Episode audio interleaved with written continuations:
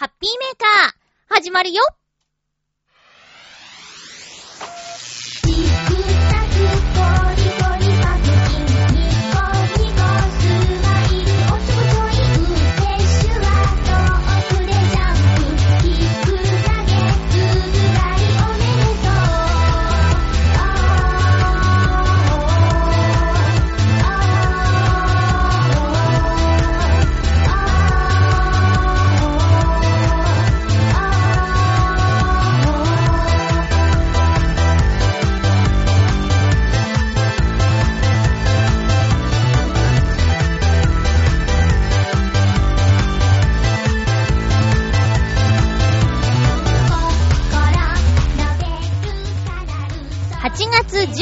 日、まゆちょのハッピーメーカー。この番組は、ハッピーな時間を一緒に過ごしましょうというコンセプトのもと、ちょわへよ .com のサポートでお届けしております。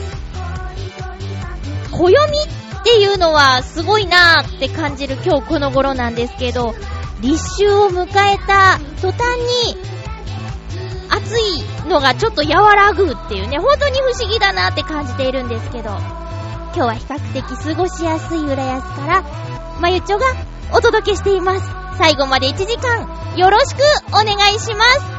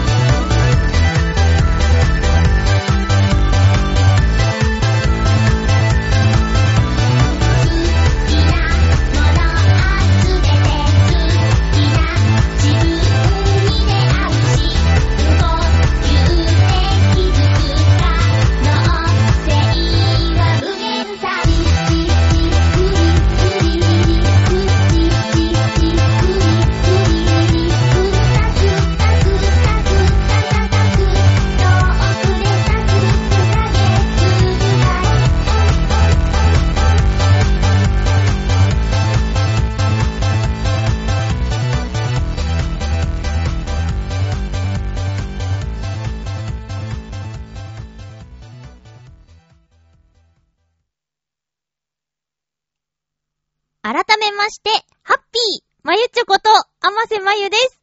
皆さんいかがお過ごしでしょうか？皆さんいかがお過ごしでしょうかって、あの、ミッチェルさんの番組聞いてたら、よく言ってますよね。あのー、なんでしょう。最新のラブミッションは、公開収録の模様が配信されていたんですけど、あのー、ね、芸人さんが4人ゲストで、ミッチェルさんが、ラブミッションをやろうとしても、ラブミッションには、なかなかなりづらいですよね。えー、や、私4人の芸人さんと番組できるかなと思ったら、多分形にならないと思うから、さすがミッチェルさんと思いました。芸人さんのパワーってすごいですよね。抑えられる自信がないです。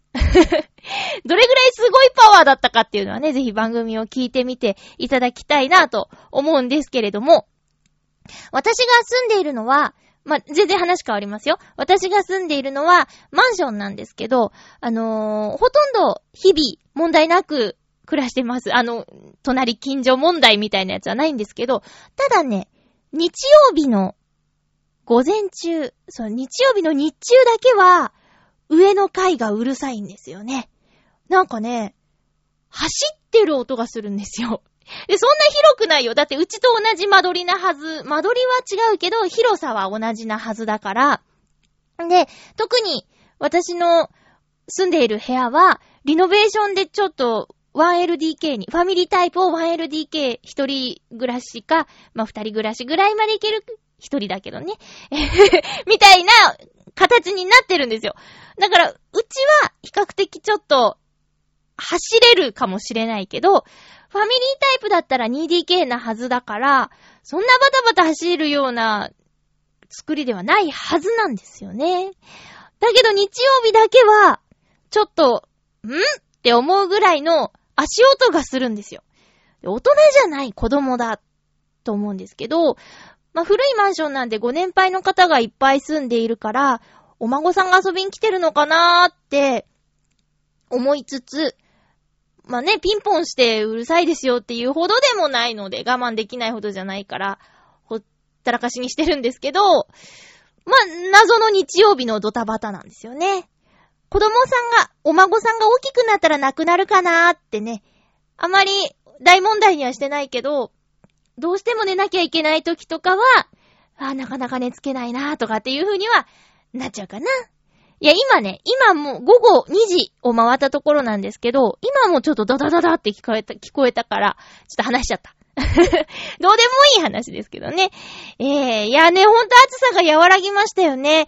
あのー、観測史上最長の猛暑日を記録とかってね、1日過ぎるごとに記録更新しましたなんてことを言ってましたけど、それがとりあえず落ち着いた。えっと、猛暑日っていうのは35度以上の日。最高気温35度以上の日には猛暑日っていう風に、あの、呼ばれて、それが、え、観測を始めてから、連続記録が更新されたっていうことでね。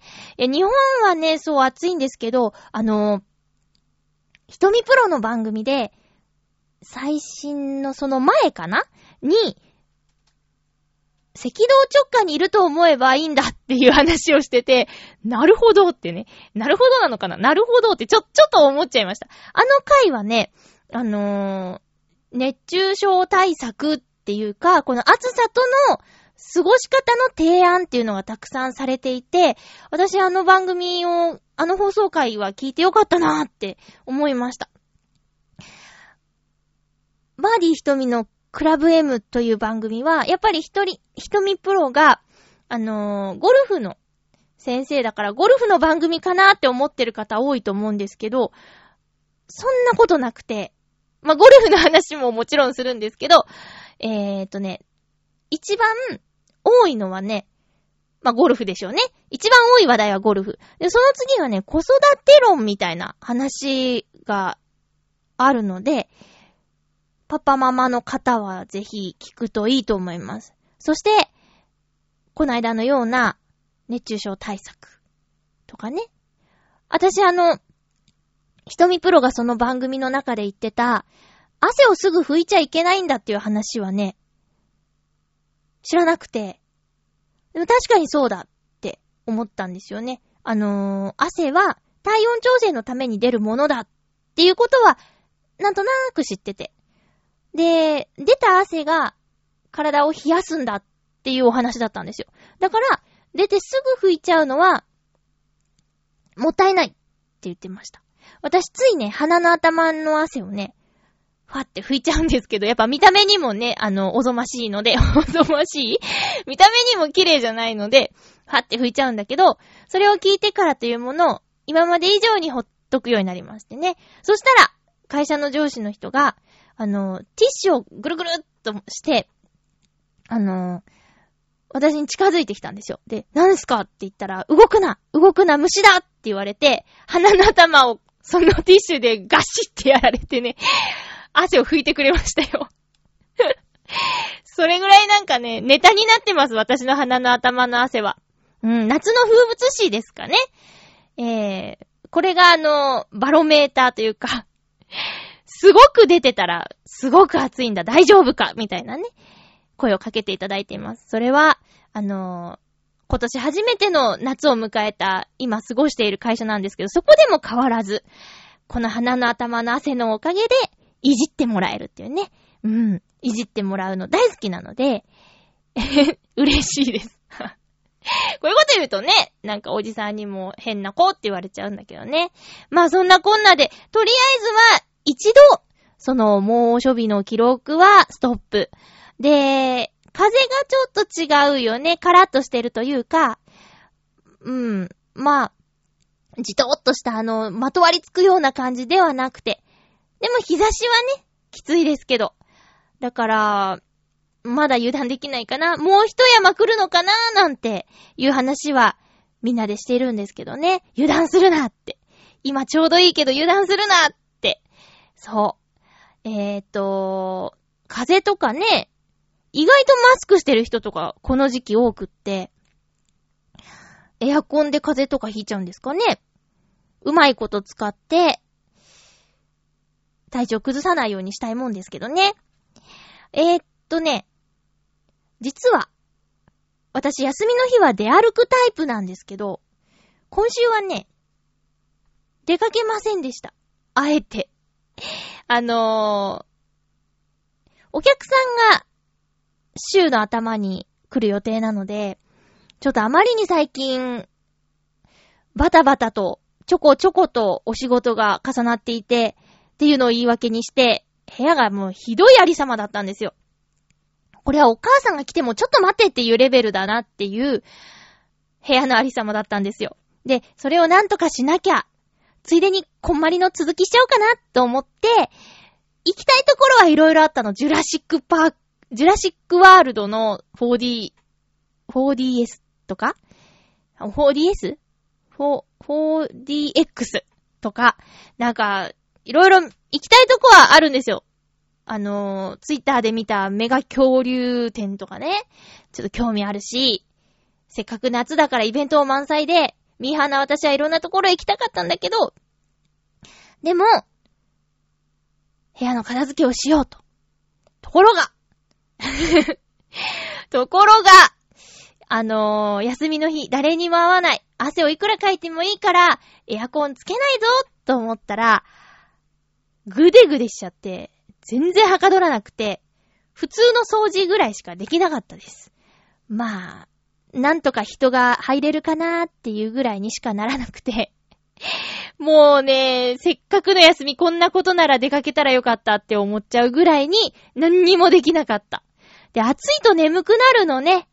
なんかね、私はね、もう、だるーってなると、睡魔がやってきて、自分で驚くぐらいこの休みの2日間はね、爆睡しちゃいましたよ。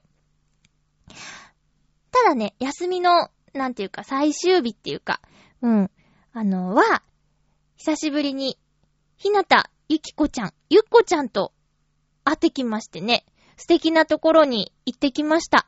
その話は、時間があったら、後でしたいと思います。では、コーナー行きましょう。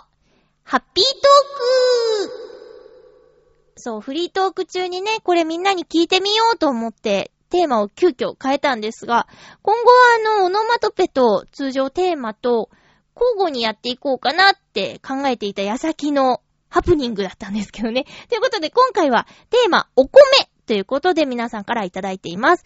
お米の炊き加減からね、みんなに聞いてみたくなっちゃったんですけど、お米のこだわりとかそういうのをね、メールで送っていただいてるんですが、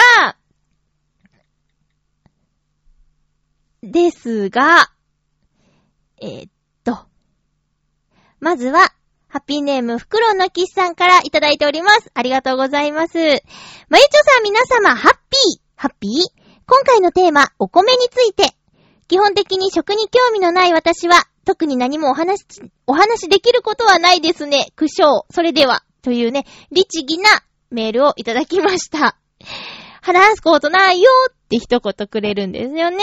あの、メールを開いた時には、こう、初見をね、初見でこう、リアクションを皆さんに伝えたいなと思う私、なるべく読まないようにしてるんですけど、読まないようにしてても、パッとこう、あ、もう全部読んじゃったっていうね、読めちゃったっていうことになっちゃうぐらいシンプルなお便りなんですけど、いや別に何もねえやーって言って何にも送られないより、ずっと良い。ありがとうございます。私は、そうですね、た、食べることを、量はいけないんですけど、食べるの好きだからね、あの、興味がないっていう感覚がね、また新鮮なんですよ。以前ちょっと仲良くしていた男性が さらっと言っちゃったけど、えー、っとね、食に興味がない方だったんですけど、あのー、だから、ご飯を食べに行こうってなっても、まあ、何でもいいとか、あの、ちょっとでも手が込んだものが出てくると、こう、うん、こんなことしなくていいのにみたいなこと言ったり、あとね、私が何か作っておもてなしするとするでしょ？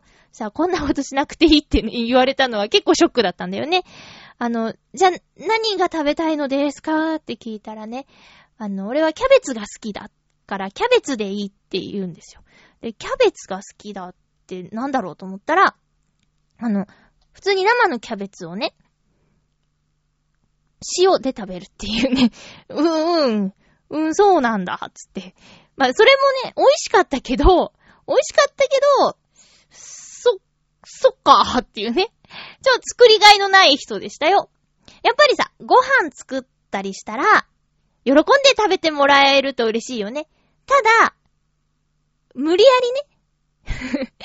せっかくまゆっちょが頑張ってたなぁと思って、うわー、美味しそうってこう、あからさまに、見え見えの芝居はしなくていいんだけど、もう心からもりもりパクパク食べてくれるのって、わかるものですよわかるものなので、自然とそうなってくれたら、キュンときますよね。頑張ろ 何を？何をでしょうか？ねえ。えーと、袋のキスありがとうございました。普段何食べてるって言ってたっけ？なんか前も確かね、食の話とかの時に、こういう感じの返しがあったはずなんですけど、普段、普段どんなものを食べてらっしゃるんですかね？スポーツもするからそれなりにね、あの、しっかり栄養とかもとってると思うんですけど、うん。あ、まあ、そうは言っても私もね、一人でちゃちゃっとご飯はひどいものですよ。うん。だからこそ、誰かといるときとか、今日はっていうときは、こだわりたいかな。もう何年も何年も、いけてないんですけど、この冬こそは、チーズフォンデュ食べに行きたいですね。うん。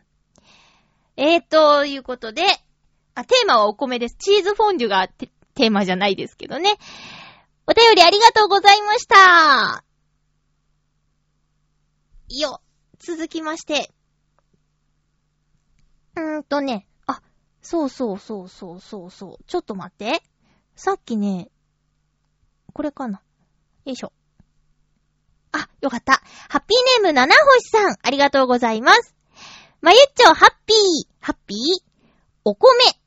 昔は、なぜか、コシヒカリより、笹錦の方が好きでした。ええ、子供にお米の味がわかるのかは謎ですが、時々近く弁当屋で笹錦しようと書いているのがなぜか美味しそうに思えたものです。あー、あ、そういうことか。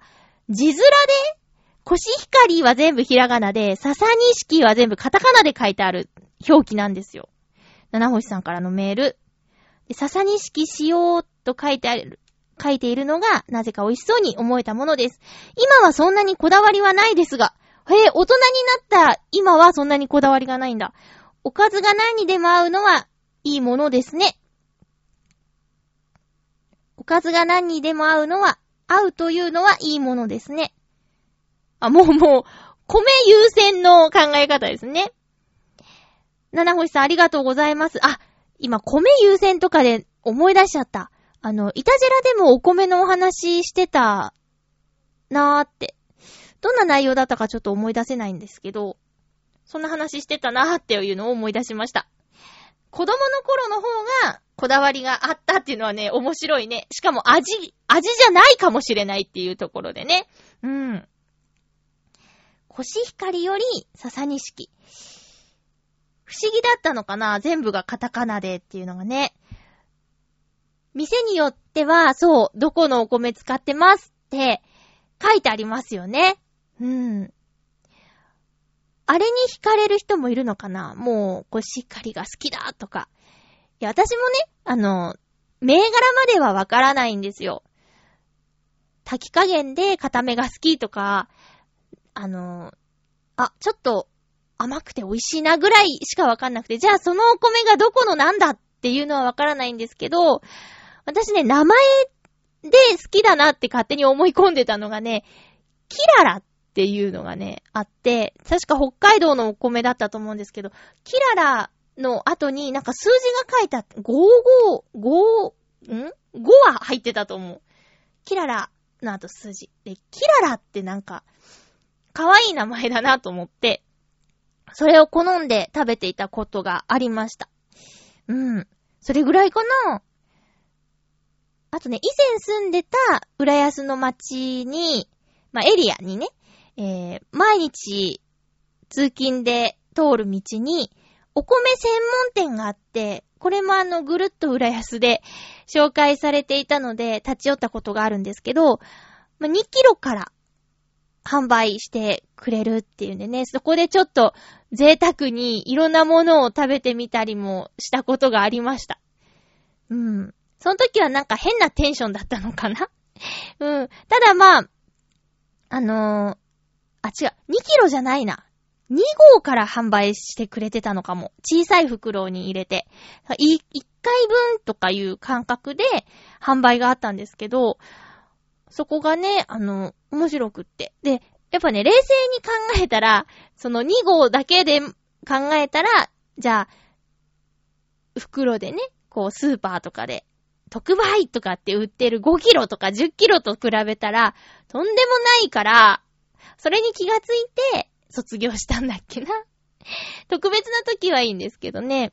でもやっぱり専門店だから、あの、お米マイスターさんがそのお店にはいて、えー、買うと、これは、って炊き加減とか、水をちょっと、あの、減らした方がいいですよ、とか、よくつけてくださいね、とか、いろいろアドバイスをいただける素敵なお店でした。しばらく行ってないですね。引っ越してからやっぱりこう、自分の周りのお店にはよく行くんですけど、そうじゃない、ちょっと離れたところになると、今足が、自転車がないので、なかなか難しいかなーっていう感じです。七星さんありがとうございました。続きましては、よいしょ。えー、ハッピーネーム、コージーアットワークさん、行きましょう。はい。まゆちょハッピー、ハッピー。えーと、うちの電気炊飯器は圧力炊きです。羨ましい。いいな。圧力釜で炊くのに近くて、炊き上がって開けるとお米が立ち上がります。これほんとなんだね。お米が立ってるってやつね。最近の炊飯器はパン焼き発酵機能もあってなかなか便利。おすすめ家電ですよ。あー、誘惑されている。お米にはそんなにこだわりがなく、今の時期だと新米が最も早く出回る千葉県産のふさ乙女。これ知らないな。それ以外は、千葉県産コシヒカリとか、比較的新しい品種のふさこがねとか、でしょうか。ふさ乙女、ふさこがねってあるんだね。原産地が近い方がいいような気がするので、ほとんど千葉県産です。地産地消。あ、ですね。私がもし千葉県産のものを食べたら地産地消ですよね。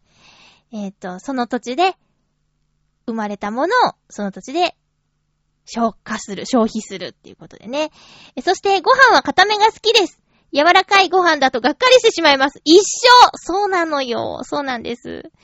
えー、炊きたてご飯にはお味噌汁と海苔の佃煮、明太子、そしてしば漬け。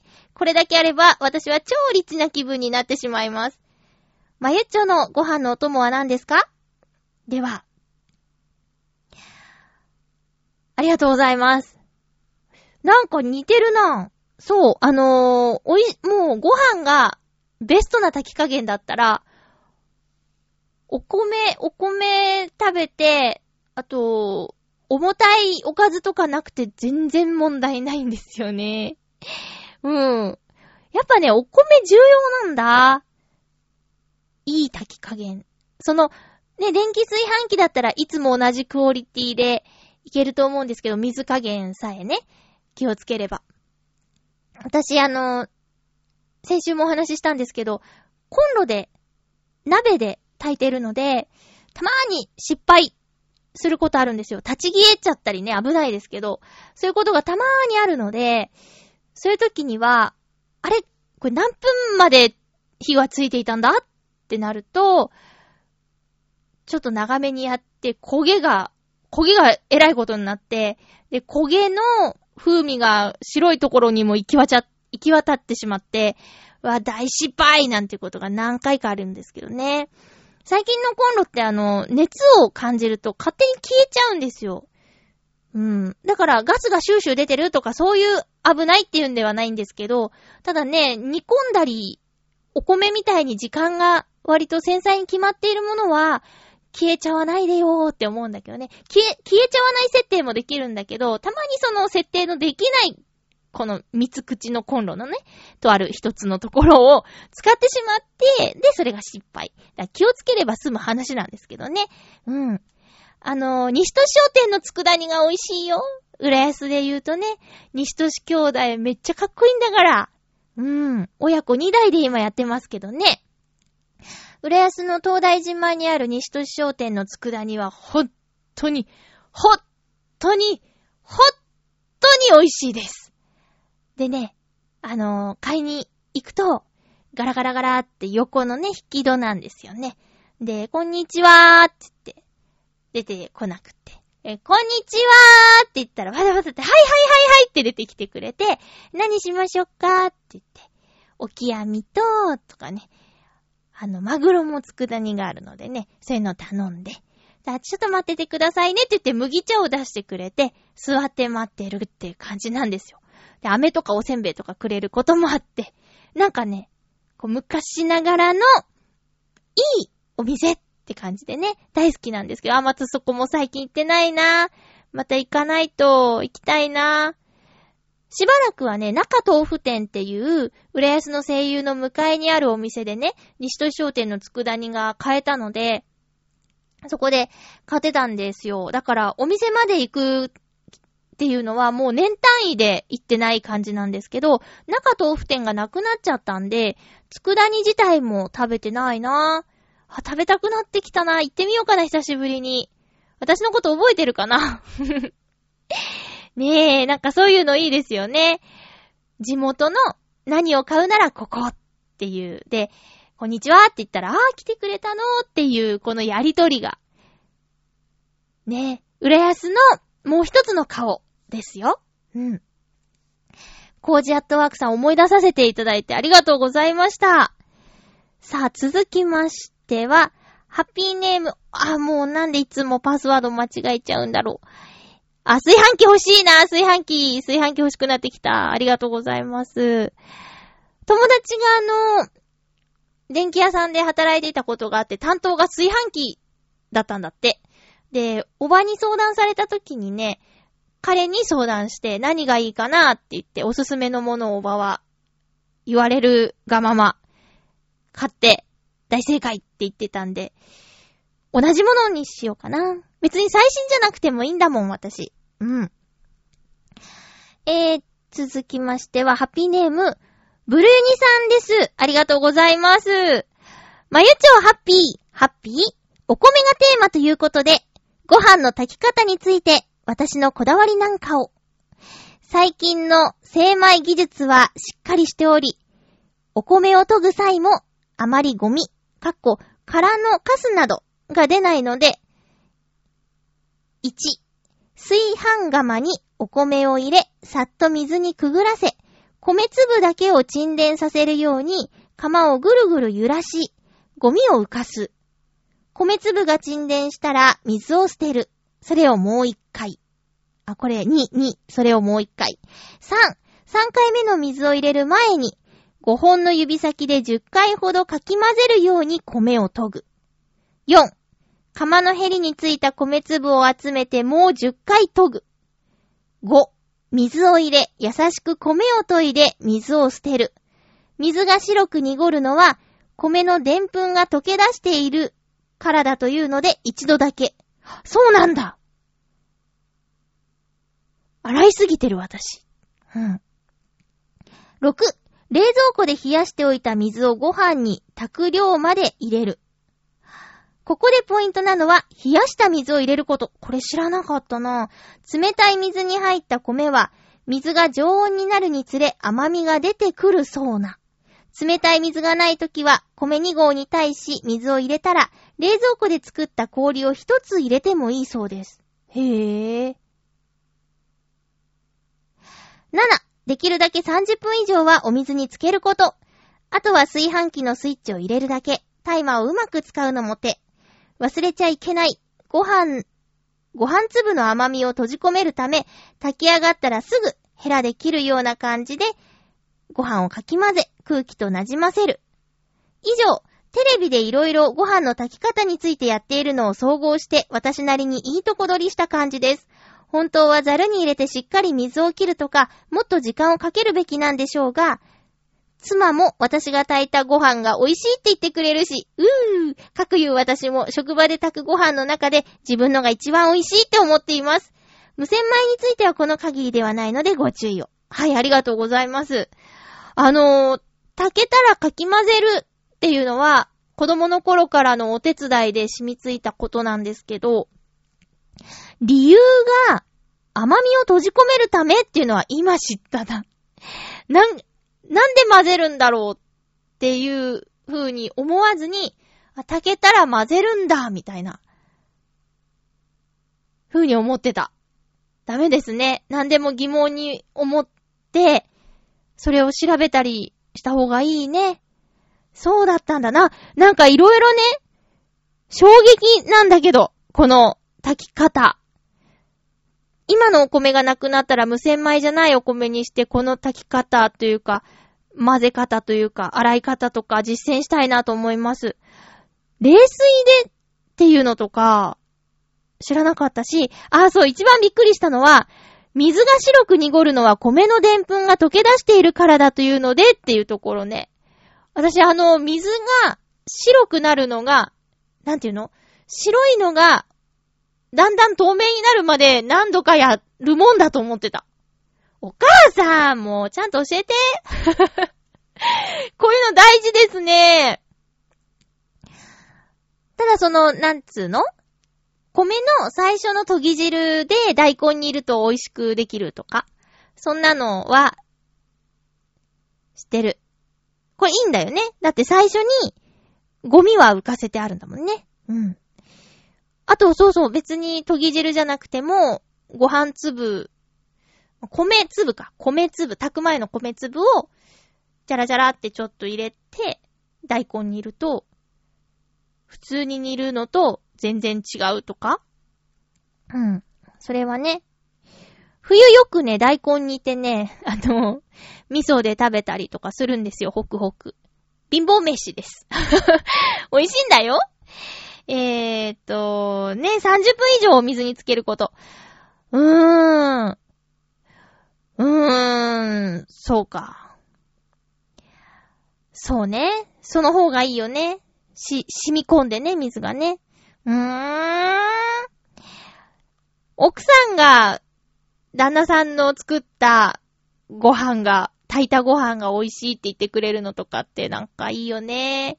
いいよね。そういうのいいよね。うん。毎日のことじゃないですか、米って。まあ、麺、麺の時もあるけどね、ほぼ毎日のこと、日常のことでしょそれをさ、もうつい忘れがちになっちゃうけど、一声かけるっていうの大事ですよね。うーん、美味しいね、とか。今日のご飯も美味しく炊けたね、とかね。そういうの大事。そういうの大事ってことは知ってるけど、まあ、頑張ろう 何よ さっきからなんだ私。えー、ありがとうございます。保存ですね、これね。ということで、ハッピートークのテーマ、お米。ということでね、やってきましたけども、あのー、手軽に食べられる佐藤のご飯的なやつ、ソフトバンクのショップにいた時にもらいましたよ。光米。だっけ？コシ、コシ光米なのかな？うん。あれね、何個かもらったんで、友達にあげたら、あ、これ、取り立てたやつだって言ってね、喜んでくれましたよ。そういうちょっと、うーん、テレビでやってるものを実際に手にするってね、こう、ミーハーな感じですけど、テンションはちょっと上がるのかなと思ってね、上げてよかったなと思いました。基本的に私は週に1回、ご飯を鍋で炊いて、えー、冷凍保存して、それ以降は食べる分だけ、電子レンジさんのお世話になってやってます。炊飯器があったとしてもきっとそうなんだろうなと思います。週に一度炊きたてご飯を食べる喜びっていうね。うーん、なかなか、どうなの？一回一回炊いた方がそりゃ美味しいんだけどさ、その電気代的なところとかどうなんですかね電子レンジを使っちゃうのと、あの、炊飯器を一回一回使うのとっていうのはどうなのかな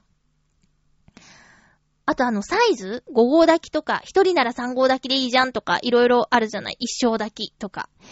あの、一番高いのは3号炊きみたいですね。あまり需要がないからっていうのが理由だそうです。この間立ち聞きしちゃいました。3号炊きの上位クラスのものっていうのが一番高いみたいですね。うん。だから3号炊き買うぐらいなら5号炊きにしたらってね。でも私一人なんですけどって相談してるお客さんがいてて、うん、うん、私もそうなのよってこうちょっと横で聞いてたんですけど、買うとしたら、うん、そうですね、5号炊きなのかなあと、白物家電なんて言われてた冷蔵庫や洗濯機や炊飯器もそうかなその辺がさ、今カラフルですね。おばの家にある炊飯器はね、焦げ茶色、私の大好きな色なんですけど、赤い炊飯器もあるし、もうほんと色々で、えー、シルバーは結構あるか。うん。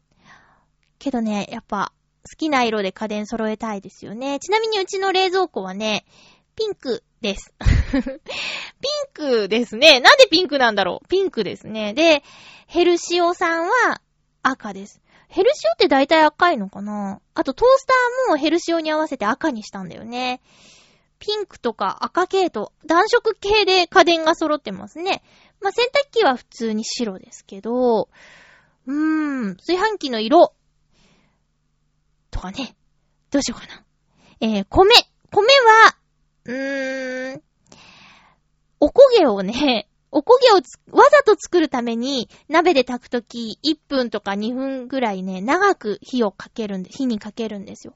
そんで、うまーくこう、鍋底についたおこげがペリペリペリって取れたときには、よしってなりますね。で、おせんべいみたいにそれをね、もぐもぐ食べるんですよ。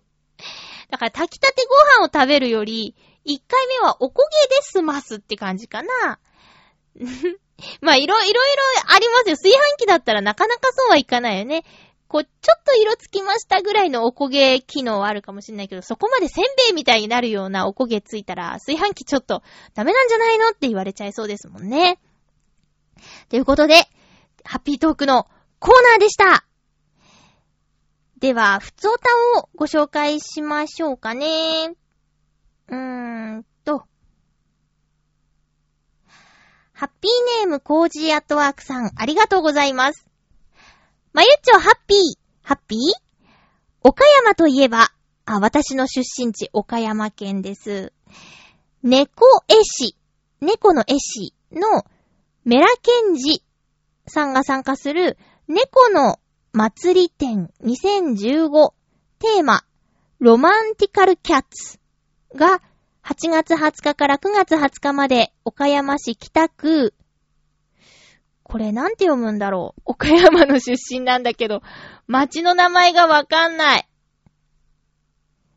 え？なんて読むのかな？出てこないなぁ岡山市北区のギャラリーアトリエココで開催されます。ここってマユッチョの母校の近くじゃなかったかな？うーん。母校、高校そうなの？えー、メラさんは三色カレーでも、ちゃう。メラさんは三色カレーでもいいというカレー好きなので、桃カレーとマスカットカレーをおすすめしておきました。で、岡山つながりでデミカツ丼です。あ、前回のお話ね。ガイドブックによると、岡山の郷土料理となっていましたが、実は私、デミカツ丼はダメでした。元祖と言われている老舗で食べたのですが、私の中のカツ丼のイメージを超えることができず、デミカツ丼はカツ丼ではないと自分を納得させながら、なんとか完食。そんなに？そんなにダメだった？というわけで、私としてはデミカツ丼をアカデミズムとして認めない立場を取らせていただきます。うん。もう一つの郷土料理、祭り寿司。これは、曽祖母が得意で、岡山に行くと前日から仕込んでいてくれました。曽祖母の作る祭り寿司は、錦糸卵に穴子、サワラ、ハス。えー、っと、その他にもいっぱいの具沢山で美味しいお寿司でした。近所の人からもよく頼まれて作っていたようで、半大の酢飯を、これ何？うちわかな？うちわでゆっくりと仰いでいた姿をかすかに覚えています。がしかし、曽祖母の祭り寿司のレシピは誰も受け継いでおらず、亡くなると同時に作り方が失われてしまいました。たまに親戚などがおばあちゃんの祭り寿司美味しかったなぁというのを聞きます。確かに今食べられる祭り寿司とは違って優しく美味しい味だった記憶はありますが、残念ながら二度と食べられなくなってしまいました。まゆちょもお母さんの料理とか早めに受け継いだ方がいいかも。早めに？では、ありがとうございます。まだまだ元気ですよ、うちの保管。その早めにとか。あ、まあまあね。まあ念のためね。うん。ただ、そんなに、なんていうかな、そのばあちゃんからとかの引き継ぎの料理って、あるのかな？聞いたことないな。まあ、お母さんの作る春巻きは好きなんですけど、私が揚げ物が苦手だからね、この、なんていうかな、例えばだから私が作るものだとしたら、まゆっちょが作る何々の味っていうのって大事ですよね。私ね、その時々で違うから あのー、なんていうの、レシピ本見たり、クックパッド見たりして作るから、前回と違う、例えば肉じゃがが出る可能性あるからね。角煮とか。うん。だから、あ、これが美味しかったんだっていうのを覚えてて、じゃあ肉じゃがはこれっていう風に。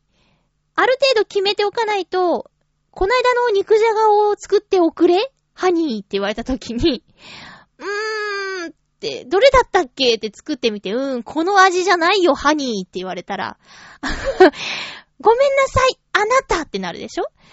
だから、ね、この味っていうのを、そろそろ決めていきますか。そろそろってなんだろうね。うん。えっ、ー、と、こう、近所の人にも作ってって頼まれるような祭り寿司、どんなだったんだろう私も気になります。なんか切ないお話ですね。お母さんなんかうちあります？引き継いでおきたい料理って。なんかあります？聞いときます、今度ね。コージアトワークさんありがとうございます。あそうだカレーえっ、ー、と、桃カレー、マスカットカレー、あと、柿のやつもあるよね。岡山のご当地カレーでさ、3個パックになってるの、もらったことあります。で、岡山で柿が有名って知らなくて、まずそっからあの、そっから疑問でしたよ。カレー、カレーに柿とか、桃？マスカット？このね、二つは結構ゴロッとフルーツが入ってて、もういいかな ねえ、いやー、ちょっとね、フル、カレーとフルーツってのはね、なかなかでしたよ。そうか、そうそう、デミカツ丼ダメだったってことでちょっと残念ですけど、まあね、好みはいろいろですからね。うん。コージャートワークさんありがとうございます。ちょっと母校の近くのギャラリーの話はね、ピンとこないんですよ。もう、卒業して、だいぶ経つから、もう卒業して10、18年だ、とか経つからさ。ねえだからまあ周りのことも変わってるだろうし、その時なかったギャラリーとかもあるかもしれないし、ね。まあ、うーん、そうだな学校の行き帰りにいろいろ探索したっていう経験がね、ないからね。もったいないことしたかもなーって思ってます。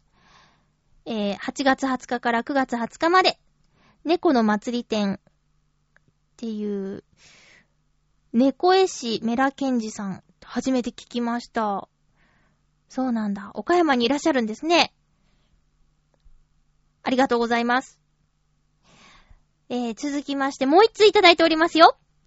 ハッピーネーム、コージーアトワークさん、ありがとうございます。まゆっちょハッピー、ハッピー？暑い時に冷たいものばかり食べていませんか？バテちゃいますよハッピーメーカーはこんなツッコミを入れながら聞いています。かっこ笑い。ありがとうございます。というわけで最近、休日の朝は茹でたてのパスタ。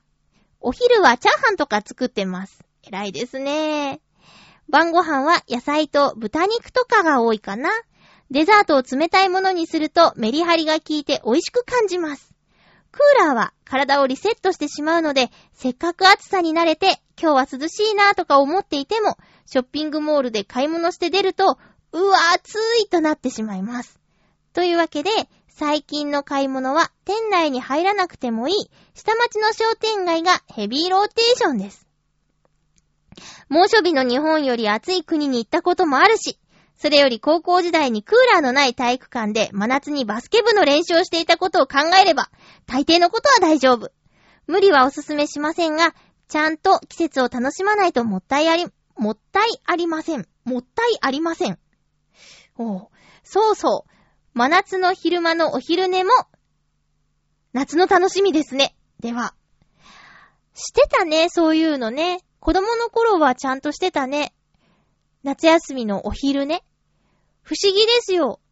小学校通ってる時はお昼寝タイムなんてないのに、夏休みはお昼寝しなさい。しなさいって言われてたもんな。うん。だからそれも体力を、えー、体力がいつも以上に消費されるからこその対策なんでしょうかね。自然にそういうことになってたのかな？そうなの。無理はいけないの。瞳プロも言ってたけど、特にお年寄りは無理をしちゃいけないの。なんかね、暑さがね、わからないんだって。うん。だからさ、まあ、ニュースでね、ちょっと痛ましい、あのー、老姉妹が、三人ともどうやら熱中症で亡くなったらしいみたいなニュースがあったけど、クーラーが嫌いだからってね、タイトルに書いてあったのよ。好き嫌いで命落としたらさ、もう、嫌じゃん、そんなの。ねえ。だから、そう、無理はしちゃいけないんですよ。うん。ただ、何も考えないで、ガンガン冷やそうとかね。そういうのも良くないから、限りある資源なんでね。うん。その辺、もう、なんていうかもう一人一人の心がけ次第なんだよね。難しいけど、これをね、いきなりじゃあクーラー使わないでくださいって言って、誰が守るかってね。あの、とってももったいないって思うのは、出入り口がこう、開いた状態のお店、例えばドラッグストアとか、ドアのないお店で、えー、空調をガンガン効かせて、冷気がどんどん逃げちゃうような状態のところのつけてもつけても、キリがないなぁとかね、思いますけど、うーん。まあ、お店が暑かったら暑かったで暑いなって思っちゃったりもするんだけどね。夏だからしょうがないって、ある程度は受け入れることも大事かな。でも無理はしないでくださいね。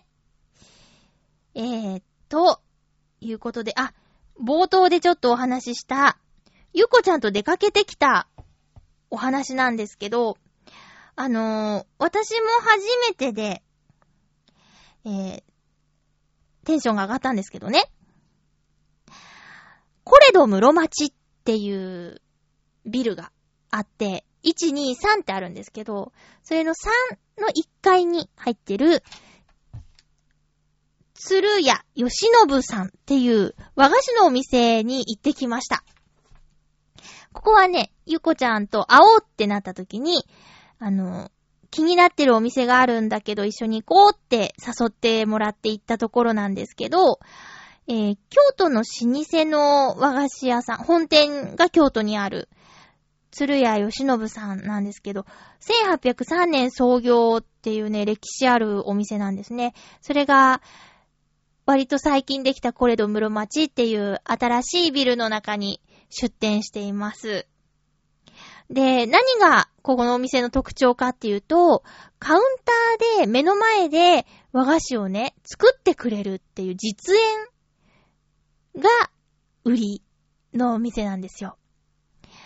で、私も京都に旅行に行った時とかに、確かあれ金閣寺の中、敷地の中に、金閣寺のある、え敷地の中にあるお茶屋さんに入って、えー、抹茶と上生菓子っていうのをセットで出してもらって、でもそれは出来合いのものをこう持ってきていただいて食べるっていう形だったと思うんだけど、ここはね、もう一から形が目の前でどんどんできていく様子を見せてもらいながら、撮影も OK でっていう感じで見てたんですけど、職人さんがね、またね、手が綺麗でね、毎日やってるからかな。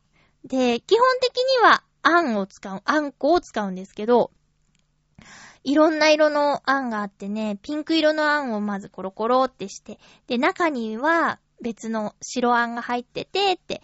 で、グラデーションをつけるためにまたピンクのところに白あんを乗せて、キュッキュッって、キュッキュッって押したり、伸ばしたりしていると、もうちょうどいいお花の真ん中の白い部分ができたりとかね。で、黄色いあんをちょっと乗せてピピってやるとまたこれがリアルなお花にどんどんなってて、最終的には竹の串かな？竹串でどんどん花びらをね、こう、つけていくんですよ。溝をつけて。そしたらもう鮮やかなお花が出来上がったりだとか、私はなんかね、緑のもじゃもじゃのお菓子をお願いしたんだけど、それもまた、あの、中に入っている、粒あんの玉をね、えっ、ー、と、あんをザルとかにこう、ギュッて押し当てたら、あの、もじゃもじゃがね、できるんですよ。ところてん方式に。で、それに、コロコロっとその中の粒あんを、えー、まぶして、粒あんにまぶして、で、ちょうど緑のボールみたいなのができて、ツイッターには写真あげたから、どんなものなのかっていうのはね、ぜひそちらを見てもらいたいんですけど、そういう、こう、実演をしていただいて、で、冷たい抹茶か、あったかい抹茶かを選べるってことだったんですよ。で、その日もまた暑くって、で、冷たい方がいいなって思ってたんですけど、冷たい抹茶とか邪道なんですかねってお店の人に聞いたら、いやいやいや、普通です、大丈夫、ありますよって言われてね、出された抹茶がね、氷が入っててね、ちょっとびっくりしました。あ、氷で冷たいんだって。で、もうとにかく抹茶は苦いんです。うん。あのー、抹茶オレとか飲んでる場合じゃないんですよ。抹茶は苦いんです。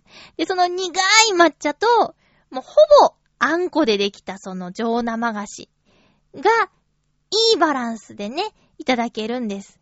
苦い抹茶、甘い上生菓子。で、こう融合してちょうどいい、優しい味になるっていうのをね、カウンターでいただいて。で、食器とかも漆塗りでね、カウンターも漆塗りで、おしゃれな空間で、おしゃれに、大人のデートをしてきました。うん。ゆうこちゃんとね。で、その後コレド室町をね、散策したんですけど、あのー、雑貨屋さんがいっぱい入ってて、で、和物が、やっぱいっぱいあって、目の保養になりました。うん。それぞれやっぱりいいお値段するので、こう、手に取ってみては、うーんって、ゆこちゃんと顔で、うーん、すごいねー つって、置いてって、次行ってってやってたんですけど、いやもうね、あのー、ビルの中なんで、もうそれはそれは快適で。で、でもね、寒いっていうような冷やし方じゃないから、そこもまた好感が持てましたよ。うん。コレド室町、おすすめです。123とあるのでね、えー、まあ、とても時間を過ごせるんじゃないでしょうか。はい。で、でなんですけど、ノートノーツのライブが、もうあと、半月後に迫ってきましたよ。8月の29日土曜日、浅草橋にありますピッツェリアボーノボーノにてノートノーツのライブが開催されます。今年3回目になりますね。えっと、開、開場が18時、開演が19時です。伊藤良、伊藤良太くんのソロと私のソロ、そしてノートノーツの、えー、3部構成に、ん ?2 部構成か。ソロパートとユニットパートの2部構成になっております。えっと、投げ先生ということでまたお願いしたいと思っています。あとは、ゆるゆるとしたライブなので、えっと、ゆるゆるとした気持ちで来ていただけると、助かります。最近、そう、えっと、先週話してないかな、ノートノーツのミーティングをしました。えっと、CD を作るにあたって、じゃあどうやって売っていこうかみたいな話とかね。うん。それはもう、りょうたくんのブログを読んでいる人は、まあ、あの内容をちょうど面と向かって、えー、説明してくれたりとか、こう考えてるんだっていうのを、やったんですけど、まあ大体あのブログの内容と一緒だったので、特にびっくりすることもなく、ただただりょうたくんの、えー、集中力っていうか、興味のあることに対しての集中力って半端ないなと思って、すごいな、やる気スイッチが押されているな。今、熱いな、りょうたくん。という感じでね、えっ、と、ファミレスかな？ファミレスで、だいぶ、音楽の話というより、もうちょっと違う難しい話をしていました。ただまあ楽しみでもあるのでね、これからあの、ノートノーツとりょうたくんの音楽活動をぜひ応援してほしいなと思っています。では次回の予告なんですけども、次回は8月18日の放送を8月16日にしたいと思っています。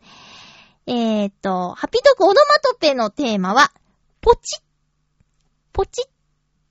最近ポチッとしたこと。えー、を送ってください。伝わるかな？ポチッ。うん。ポチッ、ポチッってイメージされるネタですね。お待ちしています。えー、ということで、お送りしてきました。ハッピーメーカーですが。あ、ちょっと待って。はい。えー、そろそろお別れのお時間です。